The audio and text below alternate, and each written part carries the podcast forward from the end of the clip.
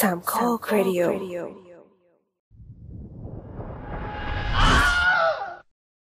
ไม่กี่เดือนก่อนโลกได้สูญเสียนักแสดงผู้เปลี่ยนไปด้วยความสุดยอดอย่าง Chadwick Boseman ที่เรารู้จักกันดีจากบทบาททีชันล่า หรือ Black Panther ของ Marvel Studio ซึ่งในขณะที่กำลังอัดพอดแคสต์อยู่นี้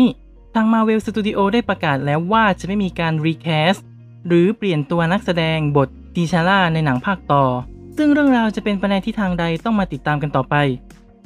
ตัดมาที่อีกหนึ่งแฟนชส์สำคัญคือ Fantastic Beasts ที่ก็เปลี่ยนตัวร้ายของแฟนชส์จากจอห์นนี่เดฟเป็น Mads Mikkelsen ด้วยเรื่องราวทั้งปวงที่จะไม่ขอเล่าในที่นี้ ถึงแม้ว่าแฟนหนังจะไว้ใจมิเคลเซนในเรื่องฝีมือการแสดงแต่การเปลี่ยนตัวนักแสดงกระทันหันในบทบาทที่เป็นภาพจำอยู่แล้ว ก็จะทำให้เกิดความรู้สึกที่เปลี่ยนไปหรือไม่ ส่วนตัวสตาร์ลอร์ดยอมรับในการตัดสินใจของทั้งสองสตูดิโอแล้วก็เห็นด้วยกับแนวทางการ recast นักแสดง แทนที่จะต้องเปลี่ยนบทบาทไปเลย เพราะมันก็มีตัวอย่างให้เห็น แล้วมันก็ไม่ได้แย่อะไร ซึ่งก็จะนำเข้าสู่รายการ The Spin-off รายการที่จะ spin คุณออกไปพบกับสิ่งละอันพันละน้อยที่คุณอาจมองข้ามไปในโลกภาพยนตร์ ในวันนี้ยกตัวอย่างหนังที่มีการเปลี่ยนคนค่อนข้างมากจากภาคก่อนหน้า จนเหมือนเป็นหนังคนละเรื่อง นั่นก็คือ Harry Potter and the Prisoner of Azkaban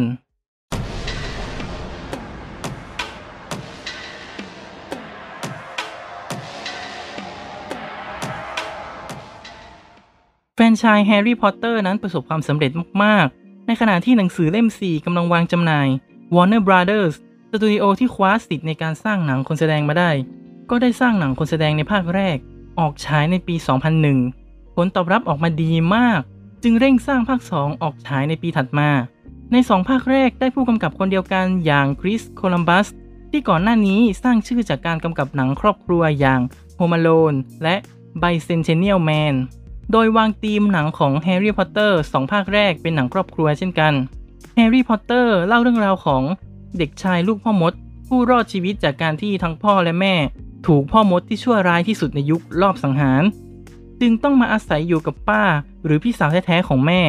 ที่ไม่ได้มีเวทมนต์อะไรเลย ซึ่งครอบครัวใหม่นี้ไม่ได้ spark joy ให้กับตัวแฮร์รี่ เพราะเขาได้รับการปฏิบัติที่ไม่ค่อยจะเท่าเทียมกับลูกของป้า แต่พอเขาอายุ 11 ขวบ ก็ได้ทราบความจริงว่าเป็นพ่อมด จึงได้ไปเรียนในโรงเรียนพ่อมดแม่มด และได้พบกับเพื่อนใหม่ ครอบครัวใหม่ที่ happy กว่า ถึงกระนั้นตอนปิดเทอมเขาก็ต้องกลับไปอยู่กับครอบครัวเดิมของเขาอยู่ดี ถ้าเอาแค่เนื้อเรื่องก่อน ในภาคที่ 3 ก็มีการเปลี่ยนค่อนข้างเยอะ ไม่ว่าจะเป็นการเข้าสู่วัยรุ่น เคยมีคนให้ข้อสังเกตว่าเลข 13 ถึง 19 ในภาษาอังกฤษจะลงท้ายด้วย teen สื่อถึงอายุที่เป็นวัยรุ่น หรือวัย teen เออเอาเข้าจริงคนไทยไม่ค่อยใช้คำว่าวัย teen แล้วเนอะเศร้าเลย นั่นแหละ นอกจากเป็นวัยรุ่น ยังมีการเปลี่ยนมุมมองที่แฮร์รี่มีต่อตัวละครหนึ่งไปตลอดการ นั่นคือ Sirius Black ที่ต่อมาเป็นพ่อทูลหัวของแฮร์รี่ทำให้เขารู้สึกว่าไม่ได้อยู่ตัวคนเดียว แม้กระทั่งอาจารย์วิชาป้องกันตัวจากศาสตร์มืดอันนี้อันตรายต้องทำความสะอาด เพราะศาสตร์มืดศาสตร์มืดทำไมเงียบอะ่ะสงสัยคนกรุงเทพไม่เก็ตสิ่งนี้ อาจารย์วิชาป้องกันตัวจากศาสตร์มืดก็เปลี่ยนคนเช่นกัน อันนี้อาจจะเป็นภาคบังคับ เพราะตามท้องเรื่องมันมีเหตุการณ์ให้ต้องเปลี่ยนอาจารย์สอนในทุกๆ ปี แต่สำหรับเวอร์ชั่นหนังคนแสดงก็มีการเปลี่ยนไปพอสมควรเลย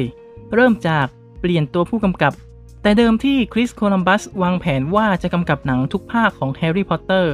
ก็ถอนตัวออกจากโปรเจกต์ในภาค 3 เพราะการทำหนังชุดมันกินเวลามากๆ และอาจทำให้เขาเสียโอกาสในการใช้ชีวิตร่วมกับครอบครัวและลูกสาว สตูดิโอจึงได้ติดต่ออัลฟองโซกัวรอง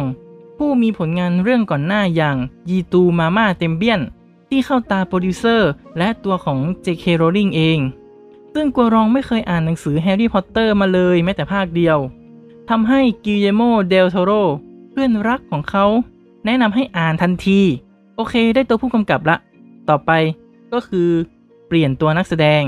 ที่จะเห็นได้ชัดคือบทของอัลบัสดัมเบิลดอร์ซึ่งในสองภาคแรกได้ริชาร์ดแฮร์ริสมารับบท และได้ฝากภาพของดัมเบิลดอร์เป็นชายแก่ที่ดูทรงเหมือนจะเป็นพ่อมดเมอร์ลินมาก ๆ แต่หลังจากที่ถ่ายทำภาค 2 เสร็จสิ้นแฮร์ริสก็ต้องเข้าโรงพยาบาลด้วยปัญหาสุขภาพ เมื่อโปรดิวเซอร์ไปเยี่ยมเยียนก็ได้พูดคุยกันว่าแฮร์ริสจะรับบทดัมเบิลดอร์ในหนังทุกภาค โดยจะไม่มีการเปลี่ยนตัว แต่น่าเศร้าที่เขาได้จากโลกนี้ไปหลังจากนั้นไม่นาน จึงจำเป็นต้องมีการเปลี่ยนตัวนักแสดง ซึ่งก็มีการติดต่อเข้าไปหลายคน ครอบครัวของแฮร์ริสเองก็แนะนำเพื่อนนักแสดงของเขามาให้ แต่ทางสตูดิโอก็ไม่แน่ใจ เนื่องจากอายุที่ค่อนข้างมากเช่นกัน ก็ได้มีการไปทาบทามเอียนแมคเคลเลนที่ตอนนั้นกำลังดังจากบทแมกนิโตใน X-Men และพ่อมดแกนดัล์ฟจาก The Lord of the Rings แต่เจ้าตัวปฏิเสธ โดยให้เหตุผลว่าแค่พ่อมดผู้ยิ่งใหญ่เพียงคนเดียวก็เกินพอแล้ว แต่ต่อมาในปี 2018 แมคเคลเลนไปให้สัมภาษณ์ในรายการของ BBC ถึงสาเหตุที่แท้จริงว่า เขาและนักแสดงอีก 2-3 ท่าน เคยถูกแฮร์ริสวิจารณ์อย่างหนักว่าไร้ passion จึงไม่อยากไปแทนที่บทของแฮร์ริสและเกทับด้วยว่าแฮร์ริสอาจจะรับบทเป็นพ่อมดดัมเบิลดอร์แต่บทพ่อมดแกนดัล์ฟของเขา เป็นพ่อมดแท้ๆโอ้ถึงกระนั้นเองสตูดิโอก็ได้ไมเคิลแกมบอน นักแสดงจากอังกฤษผู้มากฝีมือ มารับบทแทน ซึ่งนอกจากบทดัมเบิลดอร์เขาก็ได้ฝากฝีมือการแสดงในหนังอีกหลายเรื่องที่โด่งดังในบ้านเราด้วยเช่นกัน เช่น The King's Speech Layer Cake Paddington Judy แมคเคลเลนยังกล่าวในรายการเดียวกันต่อว่า เขาได้เห็นแกมบอนรับบทดัมเบิลดอร์อย่างสมเกียรติก็รู้สึกอิจฉาเล็กๆเหมือนกัน และก็อยากได้ลายเซ็นของเขาด้วย ถึงแม้ว่าฟังแล้วจะเหมือนกับว่า แมคเคลเลนกับแฮร์ริสไม่ถูกกัน แต่เมื่อตอนแฮร์ริสเสียแมคเคลเลนก็เขียนจดหมายไว้อาลัยอย่างให้เกียรติ โดยกล่าวว่า ผมได้พบกับเขาครั้งแรกในปี 1992 ในบาร์แห่งหนึ่ง เขาอาจจะวิจารณ์ว่าผมไร้ passion นั่นอาจจะเป็นเพราะว่าเขาหงุดหงิดที่ผมได้รับบทเป็นพ่อมดที่ยิ่งใหญ่กว่า แต่สำหรับการตายท่ามกลางเสียงชื่นชม และความสำเร็จในหน้าที่การงาน เป็นสิ่งที่นักแสดงต่างก็ต้องการมากที่สุดเช่นกัน โดยเฉพาะของแฮร์ริสเองที่วิเศษมากๆ กลับมาที่ลุคใหม่ของดัมเบิลดอร์เอง ที่เปลี่ยนจากตาแก่ใจดีไปเป็นมนุษย์ลุง ที่ดูเหมือนจะอ่อนวัยลง แต่ก็ขี้เหวี่ยงขี้วีนตามประสาคนแก่ ซึ่งเอาเข้าจริงท่าทางของดัมเบิลดอร์ที่เปลี่ยนไปนั้น เป็นการบอกใบ้เรื่องรสนิยมทางเพศของตัวละครนี้ ที่ต่อมาโรลลิงได้เปิดเผยว่าดัมเบิลดอร์เป็นเกย์จากที่ตอนนั้นไม่เข้าใจในลุคใหม่ของพ่อมดวัย 150 ปี กลายเป็นว่าชื่นชมการแสดงของแกมบอนที่น่าจดจำทีเดียว โดยแกมบอนก็รับบทตั้งแต่ภาค 3 เป็นต้นมาจนถึงภาคจบ อีกบทหนึ่งที่มีการเปลี่ยนแปลงคือศาสตราจารย์ฟลิตวิกหรือฟิลิอัสฟลิตวิกอาจารย์สอนวิชาเวทมนต์ แต่ไม่ได้เปลี่ยนตัวนักแสดง ยังคงเป็นวอร์วิกเดวิสที่รับบทตั้งแต่ภาคแรกจนถึงภาคจบ ซึ่งการเปลี่ยนแปลงนั้นเกิดขึ้นในภาค 3 โดยที่ 2 ภาคแรกนั้น ฟลิตวิกจะมาในลุคตาแก่คนแคระผมหงอกขาว ในขณะที่ภาค 3 ไม่มีบทของตัวละครฟลิตวิกจะมีเพียงศาสตราจารย์ไม่ทราบชื่อทำหน้าที่คุมวงดนตรีประสานเสียงกบ ที่ออกมาอยู่ฉากเดียว แต่แย่งซีนมาก ด้วยความที่เป็นคนแคระเช่นกัน แต่เปลี่ยนจากผมหยิกผมขาว เป็นผมดกดำหัวล้านครึ่งหัว สวมแว่นตาสมัยโบราณ ไว้หนวดเฟิ้มตัวละครนี้ไมค์นิวเวล ผู้กำกับหนังภาค 4 ได้ถูกใจเอามากๆ จึงได้แต่งตั้งให้เป็นศาสตราจารย์ฟลิตวิกในลุคใหม่ไปเลย ฉะนั้นในภาค 3 จึงเป็นภาคแรกที่ตัวละครนี้เปลี่ยนลุคครั้งยิ่งใหญ่ และใช้ลุคนี้ไปจนถึงภาคจบ ในส่วนของฉากก็ลองคิดเห็นในการใช้โลเคชันนอกสตูดิโอมากขึ้น ถ่ายมุมกว้างเพิ่มขึ้น เพื่อให้ผู้ชมไม่รู้สึกว่าถ่ายทำกันในสตูดิโอแคบๆ นอกจากจะทำให้ฉากกว้างขึ้น ยังทำให้เห็นว่าส่วนต่างๆ ของฮอกวอตส์มันเชื่อมต่อกันมากขึ้น ทำให้ผู้ชมรู้สึกว่ามันเป็นสถานที่ที่ใหญ่และเชื่อมต่อกัน เหมือนไปถ่ายทำในสถานที่จริง ไม่ว่าจะเป็นบริเวณต้น willow ลานกว้างหน้าปราสาทสะพานเชื่อมปราสาท เนินเขาหน้ากระท่อมแฮกริดป่าต้องห้าม เหล่านี้มีการเปลี่ยนแปลงจากภาคก่อนหน้าอย่างเห็นได้ชัด และ location ต่างๆ เหล่านี้ก็มีการนำไปใช้ในภาคต่อเช่นกัน ซึ่งมันแปลกตามากๆ จากการดูในครั้งแรกสำหรับคนที่อยากหาเหตุผลว่าทำไมฮอกวอตส์ถึงเปลี่ยนในช่วงเวลาไม่ถึง 1 ปี ก็คงขอแถให้สบายใจตัวเองแล้วกันว่า เวทมนต์นอกจากนี้ยังเปลี่ยนคอสตูมตัวละคร ในสองภาคแรกเด็กๆ ทั่วฮอกวอตส์มักจะสวมชุดนักเรียนในการไปไหนมาไหน มีน้อยฉากที่ตัวเอกจะได้สวมชุดนำรอง พอมาในภาค 3 กัวรองได้เปิดโอกาสให้นักแสดง เลือกใส่ชุดนำรองในแบบที่ตัวเองชอบได้เลย เพื่อทำให้สมจริงมากขึ้น เพราะเอาเข้าจริง เด็กโรงเรียนกินนอน ก็ไม่ได้หมายความว่าจะต้องสวมชุดนักเรียนตลอดเวลา นั่นจึงทำให้นักแสดงหลักแต่งตัวสวยหล่อมากขึ้น เด็กนักเรียนในฮอกวอตส์ก็เริ่มแต่งตัวกันอย่างหลากหลาย ทั้งชุดนักเรียนประณีต หรือแม้กระทั่งเสื้อออกนอกกางเกง แบบไอ้เต้าเด็กดื้อ เทคนิคการถ่ายทำก็เปลี่ยน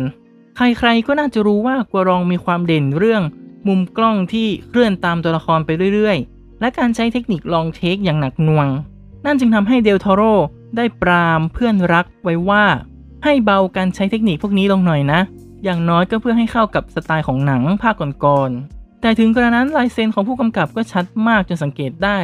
จากที่พ่อของรอนวีสลีย์เพื่อนสนิทของแฮร์รี่ ยืนคุยกันกับแฮร์รี่ ก็เป็นฉากยาว และอีกหลายๆ ฉากก็ฉากยาวเหมือนกัน เอาจริง ๆ ก็น่าชื่นชมนักแสดงเด็กที่สามารถท่องบทยาวๆ ได้ขนาดนี้ โทนสีของภาพเองก็เริ่มมืดลง จากการย้อมสีฟ้าเล็กน้อย สร้างบรรยากาศเยือกเย็น เมื่อเทียบกับหนังสองภาคก่อนที่ภาพจะออกแนวสีส้มๆ ซึ่งแนวทางการย้อมสีหนังสีนี้ก็ได้ถูกเอาไปใช้ในภาคต่อไปด้วยโรลลิงเองก็ได้อนุญาตให้กรองเปลี่ยนเนื้อหาจากหนังสือได้ ตราบเท่าที่ยังคงหัวใจของเรื่องไว้ ซึ่งกัวรองได้ปรับรายละเอียดบางอย่างให้ดูสมจริงขึ้น หากมองจากสายตาของชาวมาร์โกและยังได้เปลี่ยนตอนจบของหนัง แต่ยังคงเรื่องราวไว้ตามต้นฉบับ เปลี่ยนแค่จุดที่จะเลือกจบ นั่นคือในแทบทุกภาคของแฮร์รี่พอตเตอร์จะจบลงด้วย การนั่งรถไฟกลับบ้านของแฮร์รี่และผองเพื่อน แต่ในภาคนี้ไม่มีฉากจบแบบนั้น การเลือกจบด้วยฉากแฮร์รี่ขี่ไม้กวาดทำลายขนบเดิมที่เคยใช้เมื่อสองภาคก่อน ซึ่งก็วัดใจผู้ชมมากๆว่าจะชอบหรือเกลียดไปเลย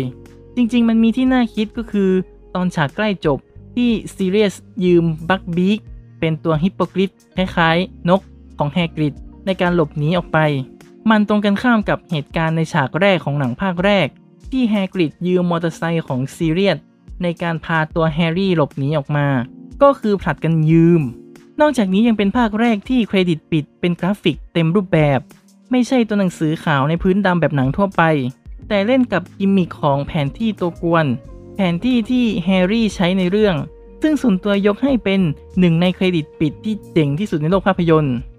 ทั้งหมดทั้งมวลของหนังภาคนี้คือการเปลี่ยนแปลงที่แตกต่างอย่างสิ้นเชิงจากสองภาคก่อนหน้า ซึ่งเป็นภาคที่วัดใจผู้ชมเหมือนกัน เพราะคนที่ยังชอบแนวหนังจากสองภาคแรกอยู่ ก็จะต้องปรับตัวอย่างมหาศาลกับภาคนี้ ในทีแรกสตาร์ลอดก็ค่อนไปทางไม่ค่อยถูกใจเท่าไหร่เช่นกัน ในความแปลกนี้ แต่พอยิ่งได้ดูหนังมากขึ้น ได้รู้จักทางหนังของกัวรองมากขึ้น พอกลับมาดูอีกครั้งในหลายปีต่อมา กับกลายเป็นภาคที่ชอบที่สุดสำหรับเวอร์ชันหนังเลยทีเดียว การเปลี่ยนแปลงสิ่งต่างๆ ในหนังชุด มันก็จะมีโอกาสทำลายความต่อเนื่องจากภาคก่อนๆได้ แต่การเปลี่ยนแปลงบางอย่างเป็นเรื่องที่ไม่สามารถจะสั่งการหรือควบคุมได้จริง ๆสำหรับหน้าที่ของคนดู ก็ทำได้แค่เชื่อมั่นว่าคนที่สตูดิโอและทีมผู้สร้างเลือกมานั้น เหมาะสมแล้ว ดีแล้ว และเราเคารพการตัดสินใจนั้น ส่วนผลงานจะออกมาดีกว่าหรือแย่กว่าอย่างไร ก็เป็นหน้าที่ของผู้ชมในการตัดสินใจเอาเอง ตัวที่จะชี้วัดว่าการเปลี่ยนมันได้ผลหรือไม่ ก็คือรายได้ของหนังนั่นเอง ถ้ามันไม่เวิร์กจริง ๆ ชีวิตก็ย่อมมีหนทางของมันเองนั่นแหละ ติดตามรายการ The Spin-off ได้ทางแอปพลิเคชัน Podcast ชั้นนำที่รองรับระบบ RSS feed พบกันวันพฤหัสบดีเว้นวันพฤหัสบดี พูดคุยแลกเปลี่ยนไอ디ยกันได้ที่ Twitter @starlord4k @theopeningcast สำหรับวันนี้สวัสดีครับ